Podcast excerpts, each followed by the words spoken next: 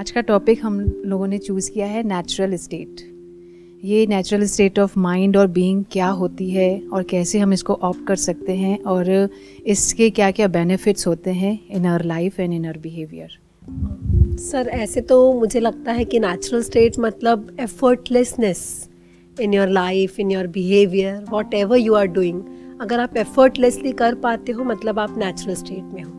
और जैसे आपकी कंडीशनिंग हो जाती है तो फिर उसमें थकावट भी आती है, गुस्सा भी आता है इरिटेशन भी ऐड ऑन हो जाती है। बट हम हर समय रह नहीं पाते हैं नेचुरल स्टेट में, और वो जानना चाहते हैं sir I think sir we are born in a natural state एक बॉर्न बेबी होता है, वो नेचुरल स्टेट में बॉर्न होता है। पर लेटर ऑन वो कंडीशन होता है। फ़र्स्ट कंडीशनर उसकी लाइफ में उसकी मदर होती है। Second is father then brother sister जो एल्डर्स हैं उसकी लाइफ में। और लेटर ऑन उसकी लाइफ में पेन एग्रेशन जैसे मैम ने कहा, वो एड ऑन होता जाता है। सबसे पहले ये समझने की कोशिश करते हैं कि what is this natural state ये वो नहीं है जो हम समझते हैं नेचुरल स्टेट हम किसे समझते हैं कि हम बिल्कुल पीसफुल हो जाए और हमेशा वैसे ही रहें और कभी लाइफ में कोई दिक्कत ही ना आए, ऐसा नहीं होता है प्रैक्टिकल लाइफ में। नेचुरल स्टेट का मतलब क्या? ये नहीं कि लाइफ में अप्स एंड डाउन्स नहीं होंगे फीलिंग्स में अप्स एंड डाउन्स नहीं होंगे। थॉट्स में अप्स एंड डाउन्स नहीं होंगे। सब कुछ होगा। अच्छे से अच्छा होगा, बुरे से बुरा होगा। प्लेजर भी होगा पेन भी होगा। Pleasure pain at all the levels body के लेवल पे भी माइंड के लेवल पे भी फीलिंग्स के लेवल पे भी इमोशंस के लेवल पे भी सब कुछ होगा। गुस्सा भी आएगा, कभी एकदम से एंटेंगल्ड हो जाओगे थॉट्स में। फिर एकदम से कभी बहुत ही अच्छा लगने लग जाएगा, कभी बहुत ही बुरा लगने लग जाएगा। ये सब कुछ होगा। But back of the mind if you are aware of this fact कि पास्ट में इतना कुछ हुआ, वो चला गया ना, ये भी चला जाएगा। अच्छा हो रहा है होने तो क्या फ़र्क पड़ता है? बुरा हो रहा है होने तो क्या फ़र्क पड़ता है? टेम्पररी है, एक दो दिन का है, अनित्य है। ये अंदर एक मंत्र है जो चलना चाहिए। ये करने से क्या होता है कि वो सस्टेन नहीं हो पाता है। बिकॉज़ अगर आप उस स्टेट को रेजिस्ट करते हो, मानो आपको बुरा फील हो रहा है एंड यू स्टार्ट रेजिस्टिंग या फाइटिंग विद इट तो वो सस्टेन हो जाएगा। वो अगर एक दिन चलना होगा तो वो दस दिन चलेगा। और अगर कुछ अच्छा हो गया आपकी लाइफ में और उसको आप सस्टेन करना चाहते हो तो वो पेन क्रिएट कर देगा। So this is the first thing that needs to be understood but having said that there is a state जिसको हम नेचुरल स्टेट कह सकते हैं, जो अंडरलाइंग हमारी जो स्टेट है, बिल्कुल उसके जैसी है। और वो एक बच्चे की स्टेट से बेटर है। क्योंकि हम बच्चों को और जानवरों को आइडल मान लेते हैं, लेकिन ऐसा नहीं है। एक रेफरेंस देने के लिए ठीक है कि एक बच्चे का माइंड ऐसा होता है, वैसा होता है। क्योंकि अभी थॉट्स इतने ज़्यादा उसके इवॉल्व नहीं हुए हैं बट बच्चे की लाइफ कोई अच्छी लाइफ नहीं है। अगर आपको एक बच्चे की जैसी लाइफ मिल जाए, कि खाने के लिए, पीने के लिए, यहाँ तक कि अगर कहीं कुछ दर्द हो रहा है तो आप बोल तक नहीं सकते हो, और हर चीज़ के लिए किसी और पे डिपेंड हो तो ये अच्छी स्टेट कैसे? ये तो बुरी स्टेट है। जानवरों को देखा जाए तो they don't have any power over humans या ओवर अदर एनिमल्स जो कि उनसे ज़्यादा पावरफुल है तो उनकी स्टेट अच्छी कैसे हो सकती है? They are always living in fear तो मैं जिस स्टेट की बात करता हूँ अपने अलग अलग सेशंस में नेचुरल स्टेट जिसको कहते हैं, वो क्या है? To be free from desire to be free from expectations हम अपने माइंड में कुछ भी उल्टा पुल्टा एक्सपेक्ट कर लेते हैं, उस थॉट को रिपीट करने लग जाते हैं, फिर उसमें एंटेंगल्ड हो जाते हैं। बट अगर उन एक्सपेक्टेशंस को आपको करेक्ट करना आता है चाहे फिर आप किसी के साथ रिलेशनशिप में है चाहे अपने ही माइंड में है तो आप इमीडिएटली पीसफुल हो सकते हैं। और अगर ये ना करें तो एंगर बढ़ता रहेगा फ्रस्ट्रेशन बढ़ता रहेगा। मैं आपको एक एग्ज़ाम्पल देता हूँ प्रैक्टिकल रियल लाइफ एग्ज़ाम्पल अभी कुछ दिन पहले मैं खुद अपने थॉट्स में एंटेंगल्ड हो गया था बुरी तरीके से। क्या होता है जैसे एक मकड़ी होती है ना एक जाल बनाती है और उस जाल में जाकर के खुद ही फंस जाती है। क्यों नहीं होता? सीरियसली सर सबके साथ होता है। मैंने अभी क्या बताया? मैंने सेशन को शुरू कहाँ से किया? नेचुरल स्टेट का मतलब क्या? सब कुछ होगा। अच्छे से अच्छा बुरे से बुरा। और होता ही रहेगा। But back of the mind आपको पता होगा कि ये टेम्पररी है। प्लस आपका ध्यान सॉल्यूशंस पे होगा। तो जब मेरे साथ में ये हुआ यानी बुरा फील होने लग गया गुस्सा आने लग गया अंदर एक फ्रस्ट्रेशन वाली स्टेट आ गई और ये मेरे लिए नेचुरल नहीं है क्योंकि I am very close to my natural state almost all the time तो जैसे ही ये होता है तो मेरे को पता लग जाता है। लोगों के साथ उल्टा होता है। उनको तो अगर नेचुरल स्टेट एकदम से दिखा दी जाए तो वो कहेंगे, ये क्या होता है? मतलब कुछ भी नहीं है। उनके लिए नेचुरल है, जहाँ पे अंदर कुछ ना कुछ कुछ ना कुछ चलता रहता है। वो उनके लिए नेचुरल है। मतलब mental activity mental chattering is natural for most people but for me it is unnatural तो जैसे ही वो मेंटल चैटरिंग शुरू हुई, बुरा फील होना शुरू हुआ, एक अनईजीनेस आई तो मैंने उसको ट्रेस डाउन किया। मैंने कहा, देखता हूँ क्या है।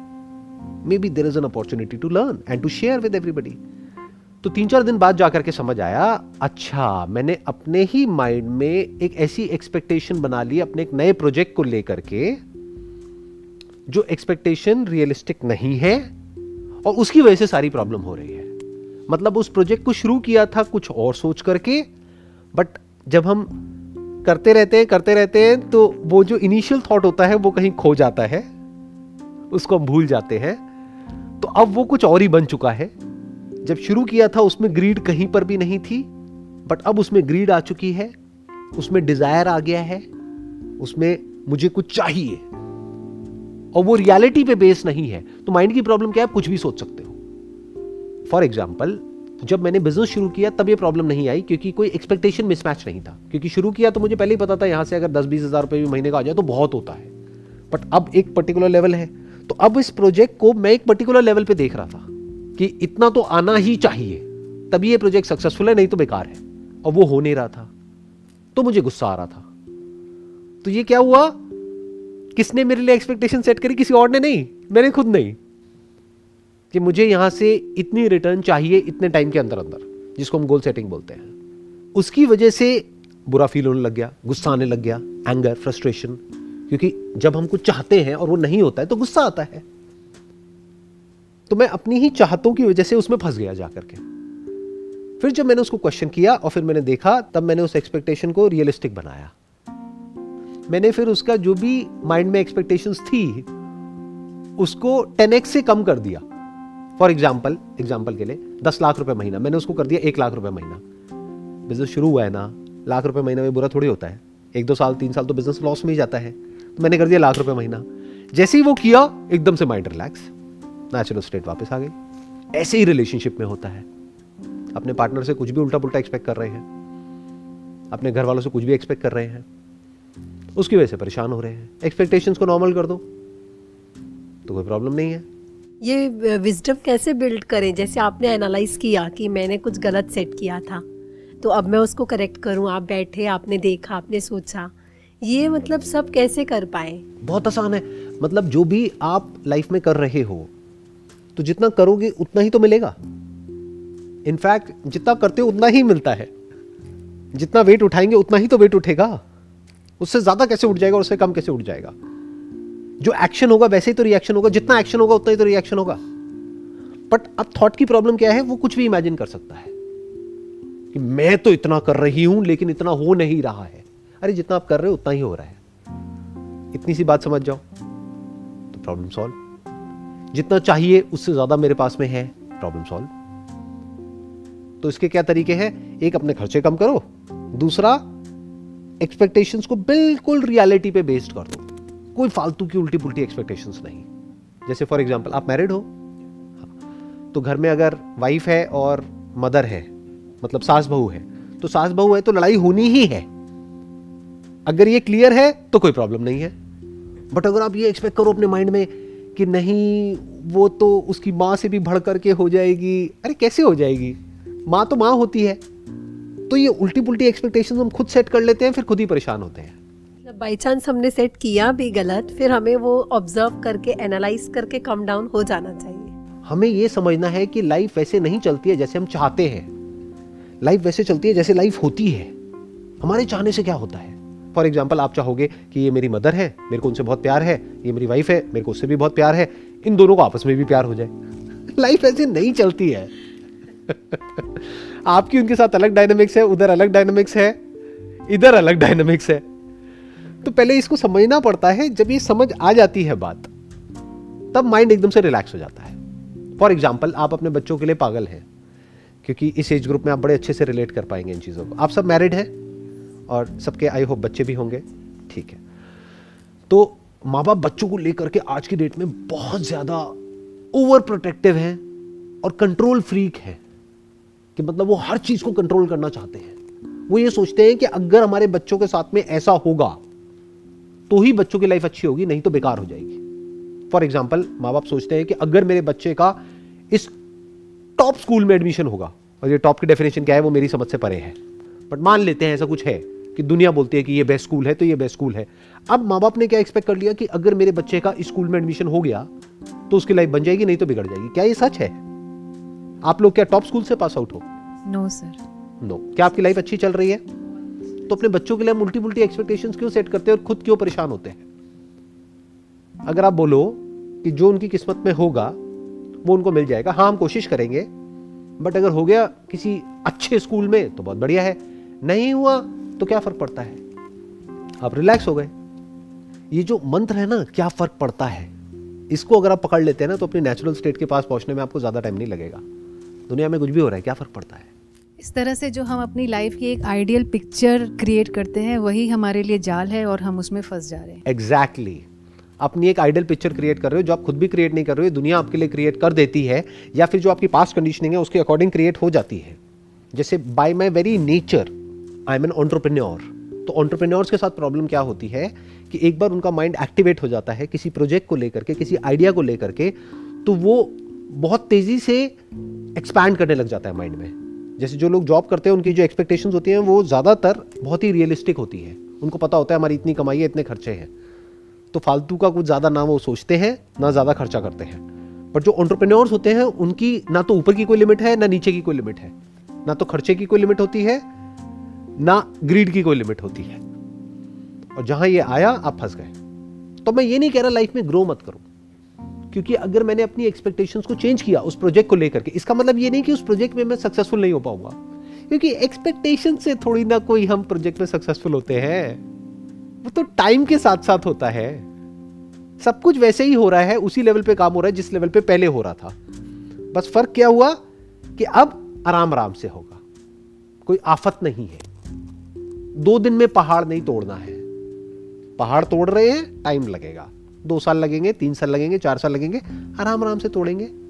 दिन का दो घंटा, चार घंटा, छह घंटा, आराम से तोड़ेंगे पहाड़ को। जल्दी क्या है? इस जल्दी की वजह से तो हम स्ट्रेस क्रिएट करते हैं अपने माइंड में। और फिर, अगर ये पहाड़ नहीं टूटा दस दिन में तो पता नहीं क्या हो जाएगा। क्या हो जाएगा? टूट भी गया तो क्या हो जाएगा? ये बेसिक अंडरस्टैंडिंग लाइफ में चाहिए होती है।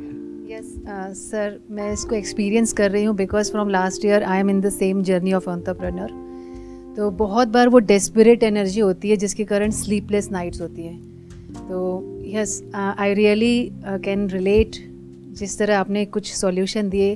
तो आई विश कि थोड़ा सा और इसको एलेबोरेट कर सके सो so दैट uh, मैं अपने लिए हम लोग सी इस इंडस्ट्री में हम ये सुन रहे हैं कि एक्शन स्टेप लो अपने आप को पुश हार्ड करो, जितनी अपनी लिमिट्स है उनको क्रश करो, ये सब करते या सुनते कहीं ना कहीं माइंड हैवी हो जाता है।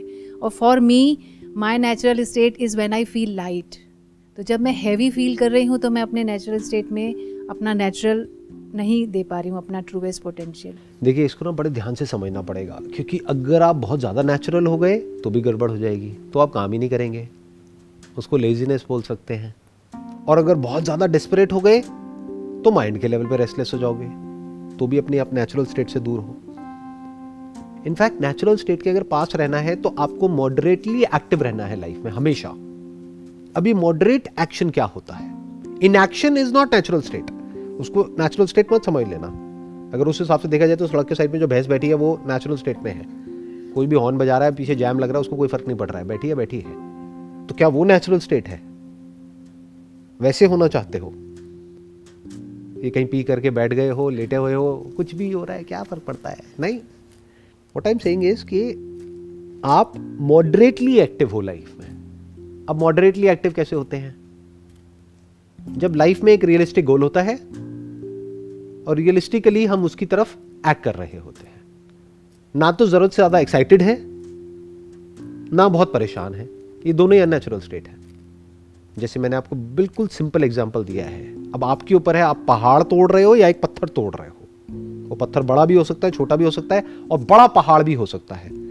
तो जितना बड़ा आप कुछ करने की कोशिश कर रहे हो, उतना ही आपको ये समझना होगा, उतना टाइम लगेगा, उतना पेशेंस चाहिए, उसी हिसाब से एक्सपेक्टेशंस को सेट करना होगा, उसी हिसाब से स्टेप्स उठाने होंगे। इन अदर वर्ड्स छोटे छोटे स्टेप्स उठाते चले जाना है, सही डायरेक्शन में। और रिलैक्स्ड रहना है। मतलब खाली भी नहीं बैठे रहना है, क्योंकि अगर आप वो हो गए तो फिजिकली मेंटली आप आलसी हो जाओगे। जैसे ही आलसी हो गए तो फ़िज़िकल लेवल पे प्रॉब्लम शुरू हो जाएँगी। जैसे फ़िज़िकल लेवल पे प्रॉब्लम शुरू होगी तो माइंड के लेवल पे प्रॉब्लम शुरू हो जाएगी। अगर मैं इसको एक और तरीके से पुट करूँ तो तीन तरह की स्टेट्स होती हैं हमारे माइंड की और बॉडी की। एक होती है सात्विक, एक होती है राजसिक, एक होती है तामसिक। सुना है आपने इन तीनों के बारे में?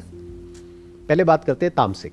तामसिक क्या है? बोलते हैं जैसे खाना भी है तो ये तामसिक है, ये सात्विक है, ये राजसिक है।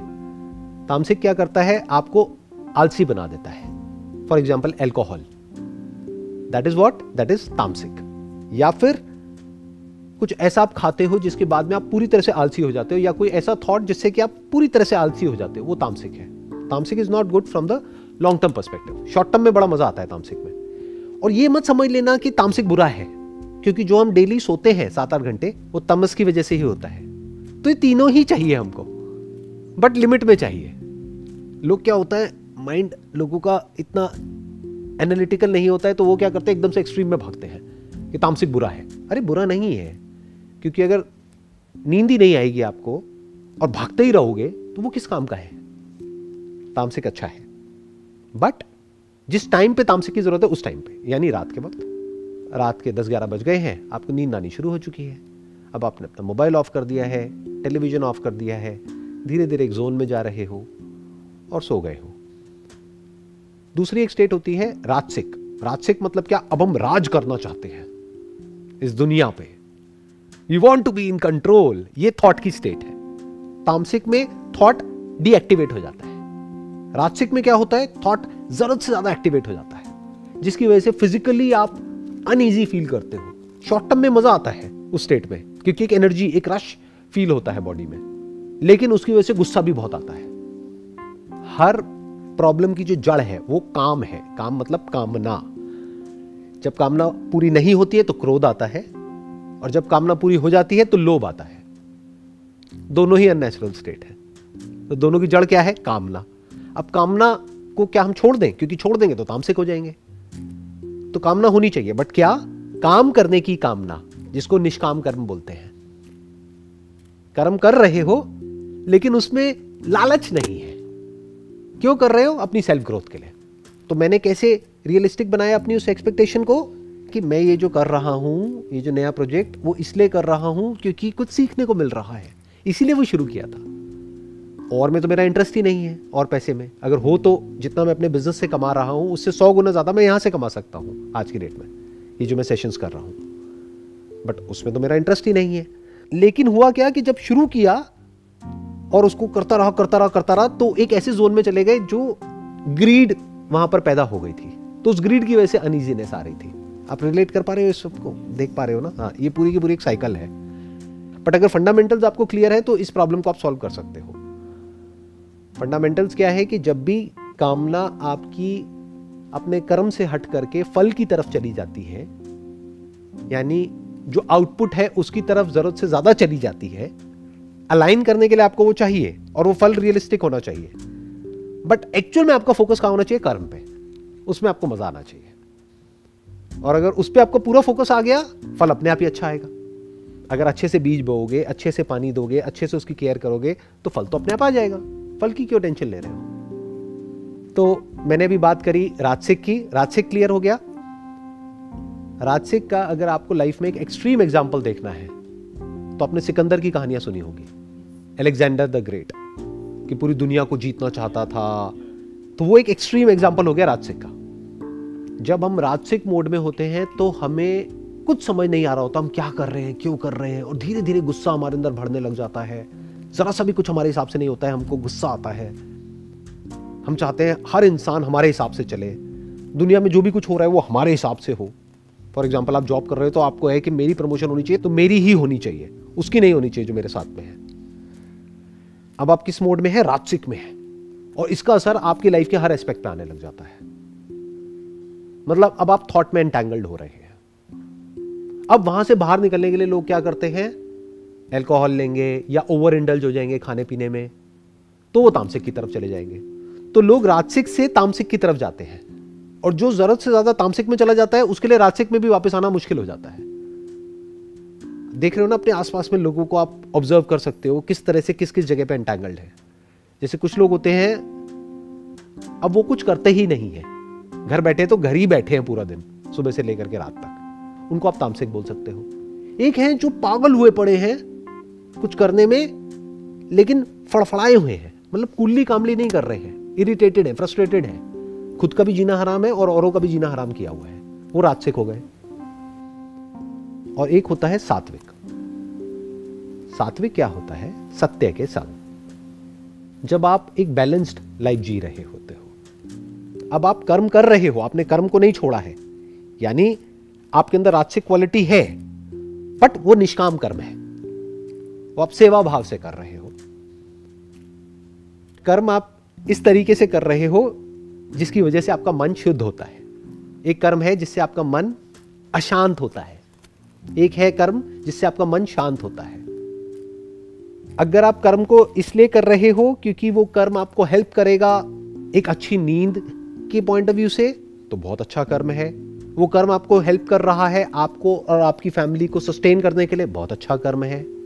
रोटी कपड़े मकान के लिए बहुत अच्छा कर्म है बट अगर वो कर्म आप कर रहे हो out of greed out of jealousy out of anger out of frustration out of the urge to prove something to someone तो वो सब ऐसा कर्म है जो आपको अशांत करता ही चला जाएगा। उस जगह पे आप कितना भी अचीव कर लो, कुछ हाथ नहीं लगने वाला। तो सात्विक मतलब क्या? जब आप सत्य के संग हो, इसीलिए पहले के जमाने में सत्संग की बात करी जाती थी।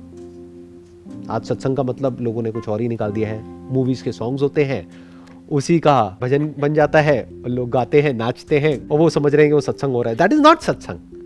सत्संग मीन्स सत्य के संग, जहाँ पे सत्य की बात हो रही है। सत्संग में एक ऐसा इंसान जो एक्चुअल में अंदर से बिल्कुल करप्ट है, लेकिन अगर वो रेगुलर सत्संग में जाने लग जाए, जहाँ एक्चुअल में सत्संग की बातें होती है तो धीरे धीरे उसके भी अंदर से वो क्वालिटीज बाहर आने लग जाएँगी। तो एक होती है सात्विक लाइफ वहाँ पे आप ना ज़्यादा खाते हो, ना कम खाते हो, ना बहुत ज़्यादा एक्टिविटी करते हो फिजिकली ना बिल्कुल ही कम करते हो, ना मेंटली आप पूरी तरह से एक्टिव हो, ना मेंटली पूरी तरह से नशे में हो, जागे हुए हो, अपना काम कर रहे हो और काम को आप कर रहे हो नॉट एज एन एंड या काम से जो भी कुछ मिल रहा है that is not an end in life that is means to an end ये थोड़ा कॉम्प्लिकेटेड है बट मैं कोशिश करता हूँ इसको सिंपल करने का। लोग काम से जो मिलता है, वो क्या मिलता है? पैसा। उसको एंड गोल समझ लेते हैं लाइफ का। वो समझ जाओ, वो परेशान ही जिएँगे और परेशान ही मरेंगे। चाहे दुनिया की नज़र में कितना भी मिल जाए, अंदर से दो कौड़ी के भिखारी हैं। ऐसे बहुत लोग हैं दुनिया में। बहुत सो कॉल्ड पैसे वाले लोग हैं। क्यों? क्योंकि उन्होंने मीन्स को एंड समझ लिया है। जैसे पेट्रोल मीन्स है। एक ज़रिया है गाड़ी में पेट्रोल डालते हो, कहीं जाते हो। Petrol is not the end goal of life ऐसे ही, पैसा is not the end goal of life it is just means to an end now what is the end goal of life सत्य। सत्य को जानना, सत्य में जीना, सत्य को समझना। किसका सत्य? खुद का सत्य। इस दुनिया का सत्य नहीं, भगवान का सत्य नहीं, क्योंकि अगर आपने खुद को जान लिया तो आपको भगवान का सत्य भी समझ आ जाएगा, दुनिया का भी आ जाएगा लाइफ का भी आ जाएगा डेथ का भी आ जाएगा। सबका आ जाएगा। ये लाइफ का हाईएस्ट गोल है और हाईएस्ट पर्पस है। जब ये हो जाता है, यानी जब आप सत्य के संग हो जाते हो पूरी तरह से नॉलेज वाइज भी और एक्सपीरियंशियली भी, सत्य को अच्छे से समझ जाते हो, ऐसे इंसान को स्थित प्रज्ञ बोलते हैं। प्रज्ञा मतलब उसकी जो अंडरस्टैंडिंग है, वो स्टेबल हो गई है सत्य में। अब वो एक नेचुरल स्टेट में है जिसको सहज समाधि भी बोलते हैं। समाधि मतलब धी मतलब होता है बुद्धि तो उसकी बुद्धि समान अवस्था में रहती है चाहे कुछ भी हो रहा है चाहे कुछ भी नहीं हो रहा है। ये एक्चुअल में समाधि होती है बट समाधि का भी मतलब हम कुछ और ही समझते हैं। सर नेचुरल स्टेट और समाधि आपकी अभी जो बात सुनी उसमें लगता है सेम है। बिल्कुल सेम है। जो नेचुरल स्टेट है, उसमें आप तब तक नहीं रह सकते जब तक अंदर से पूरी तरह से डिज़ायर और फियर मिट नहीं गया है। और ये डिज़ायर और फियर दो नहीं है, एक ही है। जिस चीज़ से रिलेटेड हमारे अंदर डिज़ायर होता है, उसी चीज़ को खोने का डर होता है। जब डिज़ायर होता है और वो नहीं मिलता है, तभी गुस्सा आता है। डिज़ायर होता है और वो मिल जाता है, तभी लालच पड़ता है। लालच पड़ता है तो मन और अशांत होता है। तो इस तरह से जब हम बड़े आराम से स्टेप बाय स्टेप एक एक चीज़ को समझ लेते हैं तो हमारी जो अंडरस्टैंडिंग है वो पूरी तरह से एफर्टलेसली सत्य के संग हो जाती है। मतलब आप कह सकते हो जो सत्संग है वो 24 घंटे चल रहा है। तो सर इसका मतलब जो डिज़ायर है वो हमारा पहला अज्ञान है। अज्ञान जड़ है डिज़ायर की। अज्ञान मतलब क्या? हमें ज्ञान है इस दुनिया का। आपको ज्ञान है सोफे का। मैं आपसे पूछूँगा, सोफा कौन से कलर का आपका रेड कलर का है, वो ऑरेंज कलर का है। ये क्या है? आपके हाथ में माइक है। ये क्या है? शर्ट है। ये टी शर्ट है। ज्ञान है हमें किस चीज़ का? इस दुनिया का। बट अगर मैं आपसे पूछूँगा, आप क्या हो? ये क्या है? तो आप ऊपर ऊपर लेवल पे बात करोगे अच्छा मैं मेल हूँ, ये फीमेल है। अरे तो आज की डेट में मेल को फीमेल बनाना क्या बड़ी बात है? तो तो बदल सकता है। बिल्कुल ऐसा है कि मैं आपसे पूछ रहा हूँ, आप क्या हो? आप कह रहे हो, मैं ना रेड टी शर्ट हूँ।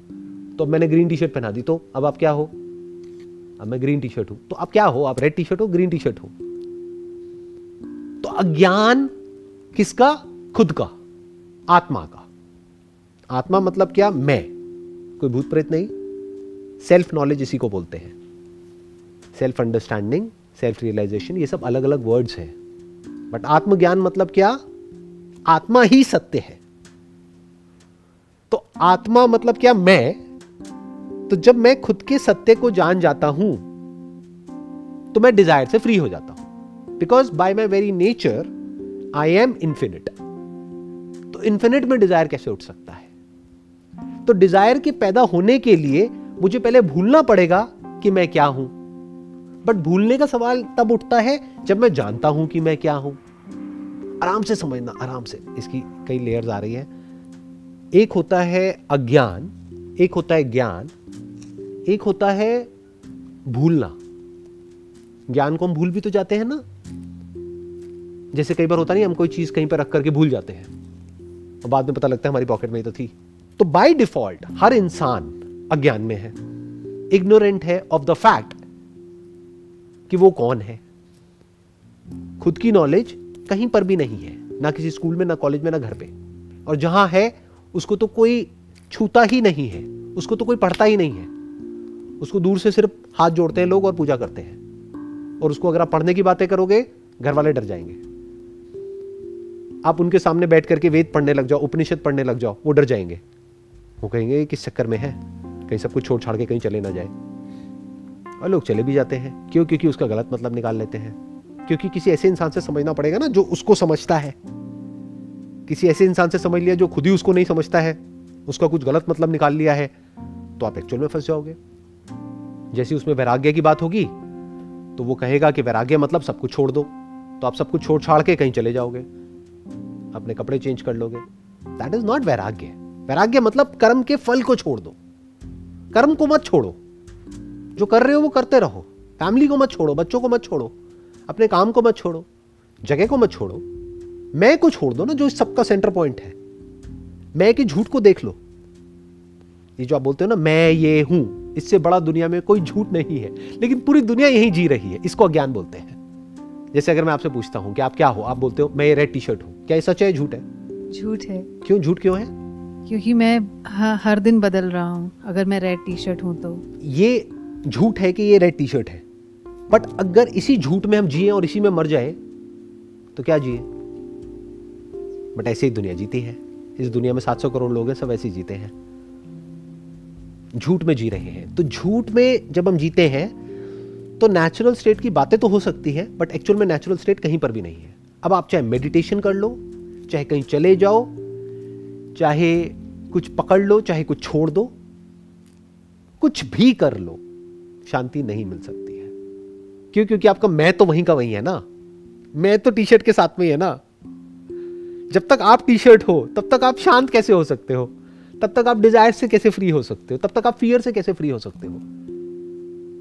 टी शर्ट फट रही है टी शर्ट मरने वाली है। ये सब टी शर्ट के लेवल पे है। तो जब हमें आत्मज्ञान हो जाता है तो हम इस सच को देख लेते हैं कि मैं ना पैदा होता हूँ, ना मैं मरता हूँ। मैं सिर्फ़ यहाँ नहीं हूँ, बल्कि यहाँ और वहाँ का कॉन्सेप्ट भी मुझमें है। सब कुछ मुझमें है। मैं समय में नहीं हूँ, समय मुझमें है। समय मतलब बदलाव। तो जब इस सबको आप देख लेते हो, तब आपकी जो नेचुरल स्टेट है, वो डिजायरलेसनेस होती है। क्योंकि इन्फिनिट में डिज़ायर नहीं होता है। लेकिन खुद को जानने के बाद भी ये एक और लेयर आ गई। पहले तो करोड़ों में, अरबों में कोई एक होता है जो खुद को एक्चुअल में एक्सपीरियंशली भी जानता है और नॉलेज वाइज भी जानता है। उसके बाद भी आप भूल तो सकते हो ना। कुछ कर रहे हो तो भूल गए। जहाँ भूल गए, वही एंटैंगल्ड हो गए। भूलने का सवाल कब उठता है? जब पहले याद हो। तो आत्मज्ञान होने के बाद भी आप फंस सकते हो इस थॉट की साइकिल में। जब आप भूल जाते हो उस नॉलेज को, जिस नॉलेज को आपने एक्वायर किया है या समझा है तो आप फिर से भिखारियों की तरह एक्ट करने लग जाते हो। भिखारी मतलब क्या? कि मुझे कुछ चाहिए। इन्फिनिट को क्या चाहिए?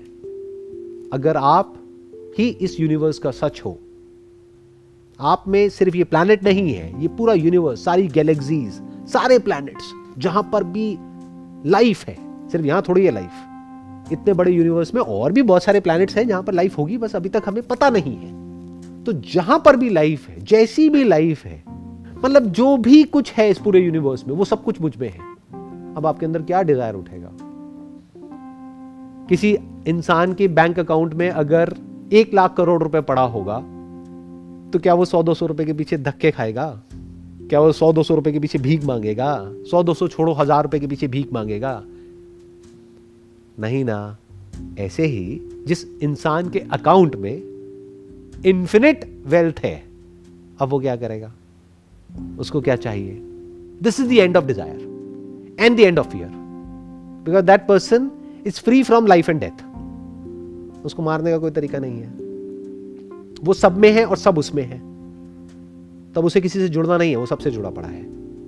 बिना कुछ करे। This is the beauty of आत्मज्ञान। How do you connect sound of silence with this natural state sound of silence is the experience of the self जैसे अगर आपको सोफे के बारे में जानना है तो दो चीज़ें आ गई ना। एक है understanding about the science behind this एक है एक्सपीरियंस ऑफ़ दिस इसको टच करोगे, देखोगे फील करोगे। तो जो इसका एक्सपीरियंस है, वो नॉलेज से अलग है। एक है एक्सपीरियंस ऑफ़ वाटर पानी पीते हो, उसका एक एक्सपीरियंस होता है। एक है साइंस ऑफ़ वाटर दो अलग अलग चीज़ें हैं। जिसको साइंस नहीं भी आती है वाटर की, प्यास तो उसकी भी बुझाता है ना पानी। तो एक है experience of the sound of silence आपको है इसका एक्सपीरियंस यस सर आप लोगों को है? अच्छा तो आपको भी नहीं है। ये कोई मुश्किल नहीं है? आपको कहीं भी साइलेंट जगह पर बैठना है? अपने कान बंद कर दीजिए। अब आप कहोगे कान बंद हो गए तो आवाज़ कैसे आएगी? ऐसी एक आवाज़ है जो कान बंद करने के बावजूद भी आती है। उसको साउंड ऑफ़ साइलेंस हम कह सकते हैं। वो हो गया एक्सपीरियंस ऑफ़ सत। अभी हमने बात करी थी ना सत्संग की। तो अब आप सत्य के संग हो। लेकिन आपको नॉलेज नहीं है, ज्ञान नहीं है। एक है अनुभूति। अनुभूति मतलब एक्सपीरियंस एक है ज्ञान। ज्ञान नहीं है। जैसे बहुत लोग हैं, उनको साउंड ऑफ़ साइलेंस का एक्सपीरियंस तो है बट इसमें भी अपनी इमेजिनेशन बीच में घुसा देते हैं। कि अच्छा ये ना एक रास्ता है जिस पे चल करके मुझे वहाँ जाना है, और एक दिन एक द्वार खुलेगा, उसमें से ये निकलेगा, वो निकलेगा, कुछ भी इमेजिन कर रहे हैं। इसमें इमेजिनेशन की कोई जगह नहीं है। ये है। अब जितने भी वेद हैं, जितने भी हमारे स्क्रिप्चर्स हैं, वो सब इसी के बारे में बात कर रहे हैं। इसको उससे कनेक्ट करो। तो अब आपको समझ आएगा कि ये क्या है। और इससे भी ज़रूरी है कि आप क्या हो। अगर आप ही साउंड ऑफ़ साइलेंस हो तो टॉपिक इज़ क्लोज अब मुझे कुछ और कहने की ज़रूरत है कि आप क्या हो कहाँ हो कैसे हो? देखते चले जाओ साउंड ऑफ़ साइलेंस को कैसी है। तो सर इसका मतलब the day you experience sound of silence उसके बाद जो भूलने की जो एक आपने बताया था कि पॉसिबिलिटी है वो खत्म हो जाती। आप साउंड ऑफ़ साइलेंस को तो नहीं भूल सकते एट एन एक्सपीरियंशियल लेवल क्योंकि वो तो है ही। जैसे एक्सपीरियंस हो गया तो हो गया राइट बट कहीं और कुछ कर रहे होगे तो ध्यान कहीं और लग गया तो साउंड ऑफ़ साइलेंस ध्यान हट गया दैट इज़ ओके बट एक है knowledge of the sound of silence knowledge को हम भूल सकते हैं because knowledge is connected to memory अब मेमोरी में कुछ और चीज़ को आपने इंपॉर्टेंस दे दी because of your past conditioning जैसे बचपन से ही आपके माइंड में गोल्ड को लेकर के, सोने को लेकर के एक बहुत अट्रैक्शन है। तो इस ज्ञान के बाद भी, इस एक्सपीरियंस के बाद भी, ये समझने के बाद भी कि आप क्या हो। अभी भी आप गोल्ड के पीछे पागल हो या अट्रैक्टेड हो। क्यों? Because of your past conditioning इसको प्रारब्ध कर्म बोलते हैं। सर मांडुक्य उपनिषद का सेवंथ वर्स की आपने काफ़ी बात की है पर जो ट्वेल्थ वर्स है वो आप कभी बात नहीं की आपने। उसकी ज़रूरत नहीं है क्योंकि मैंने जिस वर्स की बात करी है that is the essence of all Vedas that is the essence of all Upanishad that is the essence of self knowledge उसके ऊपर और कुछ नहीं है। अगर सिर्फ़ एक वर्ष को आपको समझना है तो मांडुक्य उपनिषद का ये जो वर्ष है, इसको आप अच्छे से समझ लीजिए वर्ड टू वर्ड तो आपको समझ आ जाएगा। न अंत प्रज्ञम, ना बहिष प्रज्ञम न उभ्यत प्रज्ञम, न प्रज्ञान घनम न प्रज्ञम, न अप्रज्ञम। अदृश्यम, अव्यवहार्यम अग्राम्यम अलक्षणम, अचिंतयम अव्यपदेश्यम एकात्म प्रत्यय सार्यम, प्रपंच उपशमम, शांतम शिवम, अद्वैतम चतुर्थम मनंते स आत्मा सविज्ञेय वो ही आत्मा है वो ही जानने लायक है। किसकी बात हो रही है? साउंड ऑफ़ साइलेंस की बात हो रही है।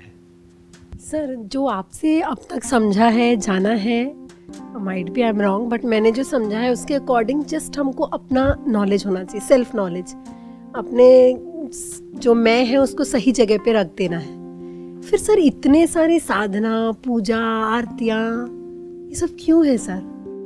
ये सब ज़रूरी है अपनी अपनी जगह पर, क्योंकि लोगों को बिज़ी तो रखना है ना कहीं ना कहीं। खाली दिमाग शैतान का घर।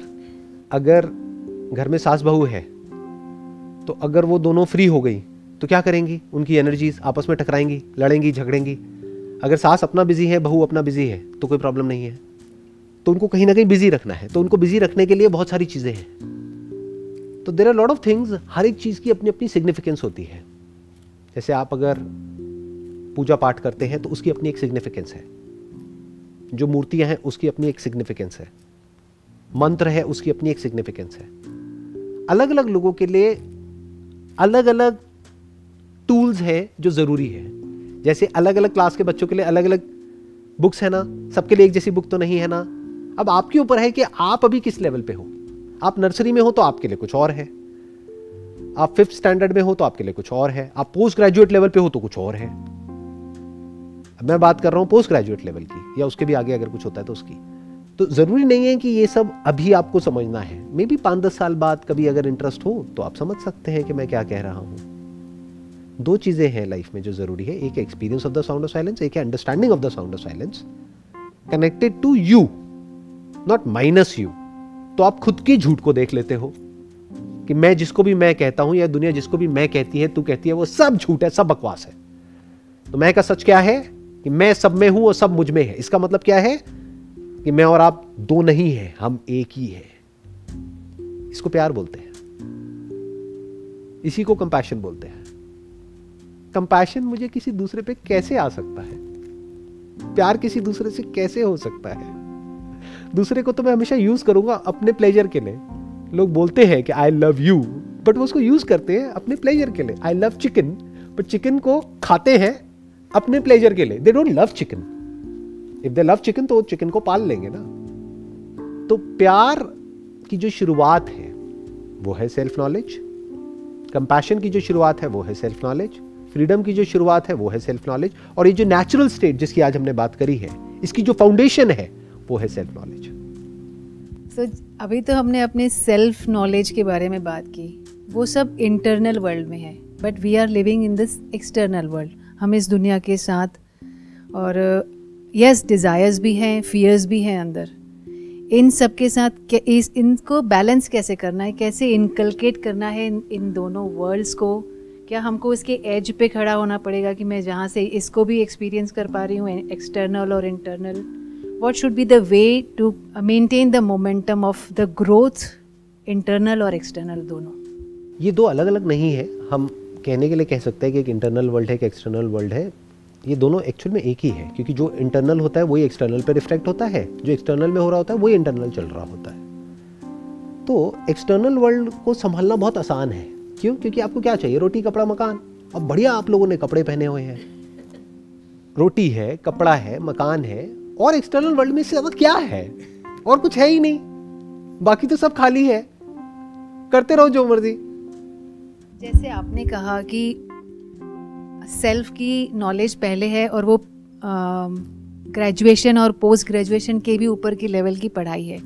तो अगर कोई अपने एक्सटर्नल वर्ल्ड से यानी फ़िज़िकल वर्ल्ड से आ, कुछ प्रॉब्लम्स और डिस्प्यूट हैं किसी को तो हम क्या उनको सेल्फ की पढ़ाई करा के फिर वो बैलेंस क्रिएट करवा सकते हैं? नहीं बिल्कुल नहीं क्योंकि आप किसी और को तो सेल्फ की पढ़ाई करवा ही नहीं सकते। ये कोई ऐसी पढ़ाई नहीं है कि आप ज़बरदस्ती करा दें किसी को। वो बच्चे नहीं हैं आपके। बच्चों को तो हम ज़बरदस्ती स्कूल भेज देते हैं। उनको नहीं भी पढ़ना तो पढ़ा देते हैं, डांट करके और कुछ भी करके। तो ये आप किसी और का नहीं करा सकते खुद कर सकते हो। और सेल्फ की पढ़ाई करने से आपको एक्चुअल में, एक्सटर्नल वर्ल्ड में कोई खास बेनिफिट नहीं होने वाला है। बस एक बेनिफिट होगा कि आपको समझ आ जाएगा कहाँ रुकना है।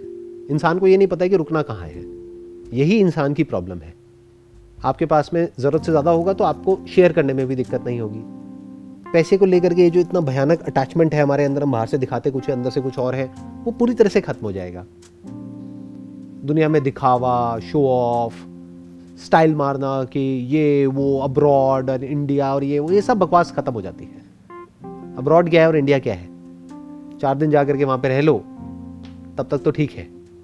ज़्यादा लंबे टाइम तक रहोगे तो आपको वहाँ के भी प्लस माइनस दिखेंगे, अगर आप इंटेलिजेंट हो तो और यहाँ के भी प्लस माइनस दिखेंगे। जब इस तरह से आप देखते हो चीज़ों को तो आप जहाँ पर होते हो, जिस भी सिचुएशन में होते हो, अगर बेसिक आपके पास सर्वाइवल के लिए जो चाहिए वो है। अगर पेट ही भरा हुआ नहीं है तो ये सब बातें काम नहीं आएँगी। सेल्फ नॉलेज उन लोगों के लिए नहीं है जिनका पेट नहीं भरा हुआ है। उनको तो अभी काम करना है।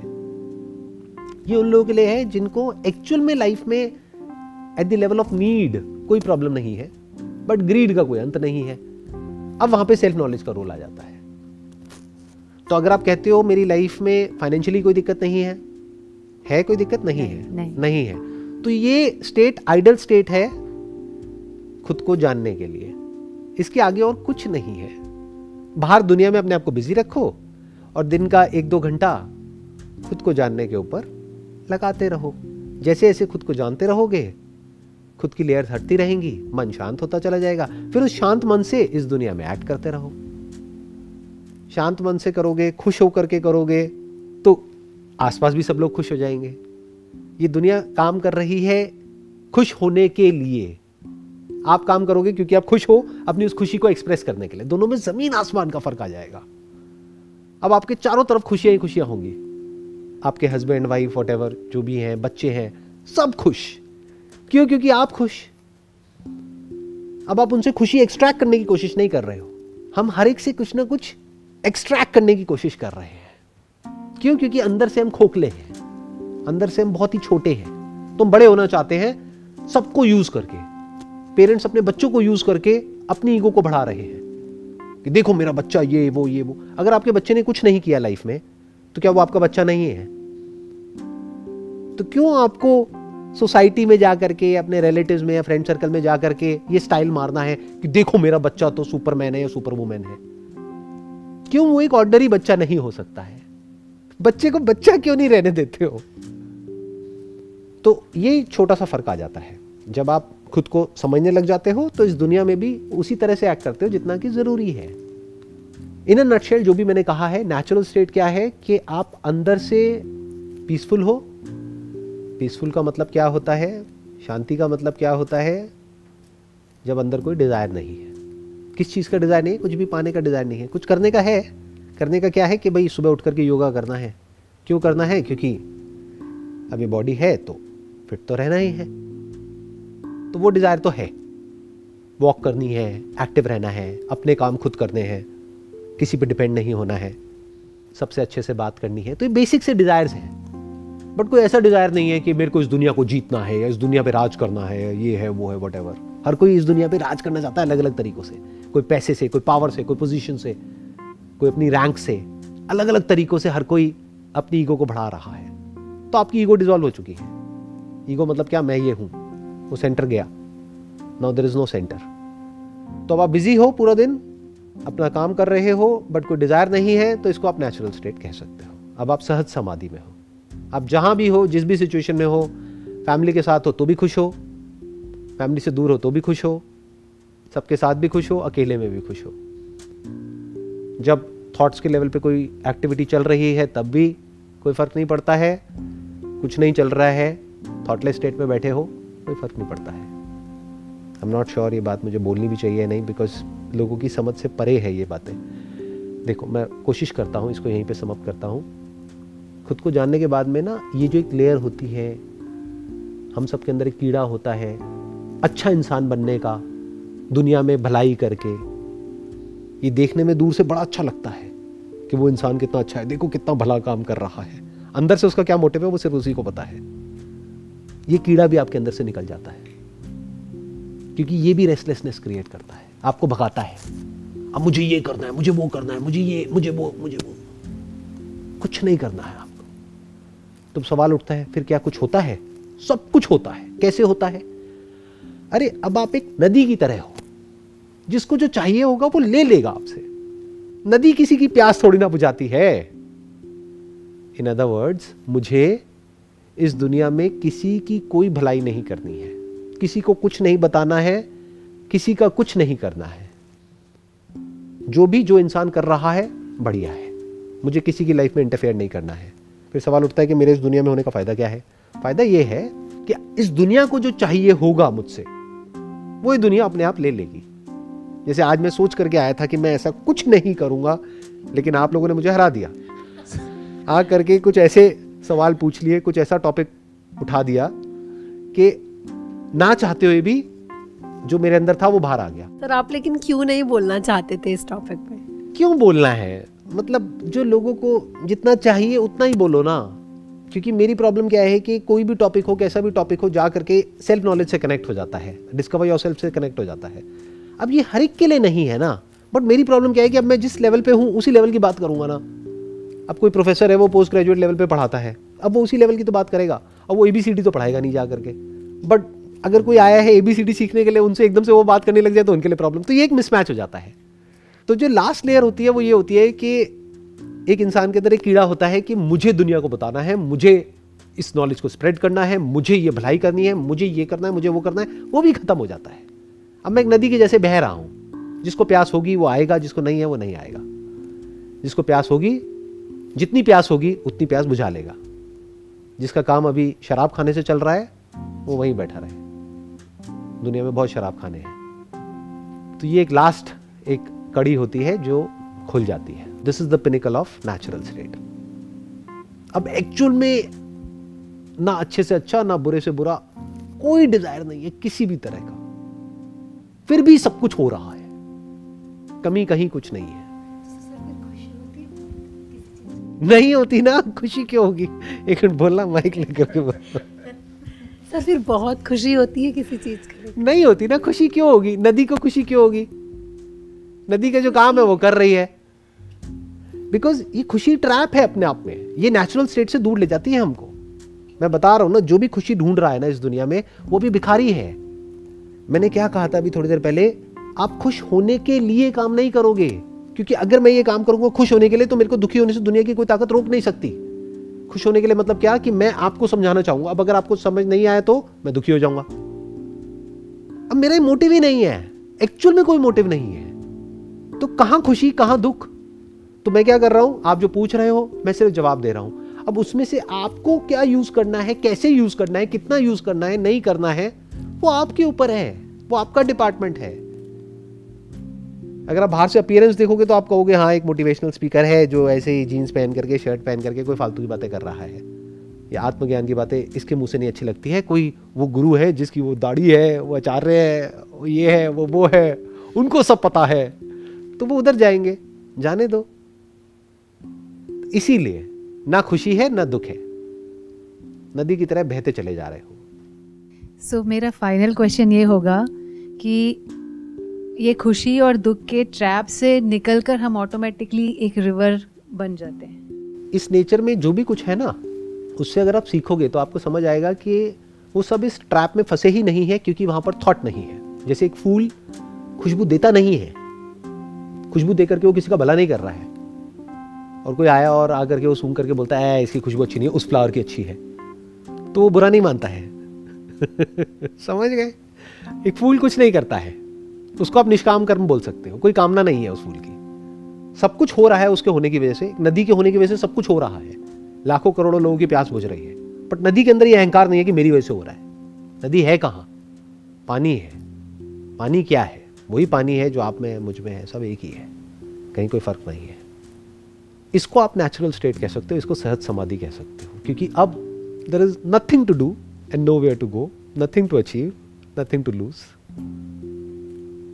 the end of everything wish you all the very best and it was pleasure talking to you